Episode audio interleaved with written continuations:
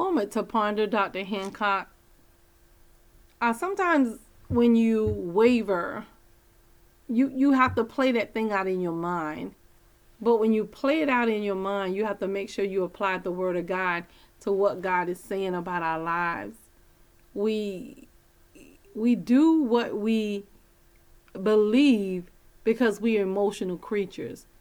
When you are living in this earthly body and you're focused on earthly goals, then you can't focus on spiritual goals. So you have to figure out what way the Holy Spirit is causing you and leading you. Because when you figure out that God's way is the most excellent way, then you can become confident in God's way. But so many times we we just become emotional and we're not looking or we don't have our spiritual antenna up. We focus on what we see in the natural. And you guys that's that's okay. That's neither here nor there cuz we are we are human.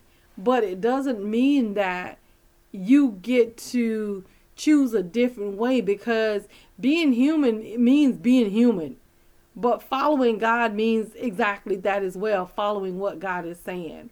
And it doesn't mean that we're not going to recognize our humanity. It just means that we're not going to stop there. We're not going to allow our mind to cause us to doubt what God is saying because the word is there. Our praise, our worship is there.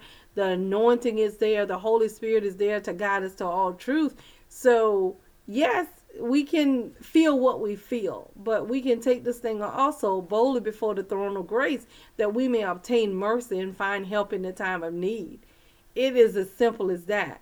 There is no place that God cannot come. The word declared that you can't go above him, you can't go be- around him, you can't go below him. He's everywhere at all times. And we have to make a decision, but he said if you make your bed in hell, he said he's there. God is bound by his word as much as he loves us. He's bound. He gave his son for us. He's bound. It doesn't matter what we say, he's bound by his word and he's bound to his word. And we just have to make sure that we're sold out to what God is saying because if we're sold out to what God is saying, regardless of what it looked like, when my heart is overwhelmed and my heart failed me, God is greater than my heart and He's able to release ministering angels to minister unto me to bring me to that expected end that He already decreed and declared for me. So it's okay to be human because we have an advocate. We have an advocate for the Father who stands at the right hand of the Father and intercedes for me and you on on a regular basis. So are you going to speak for him? Are you going to represent him?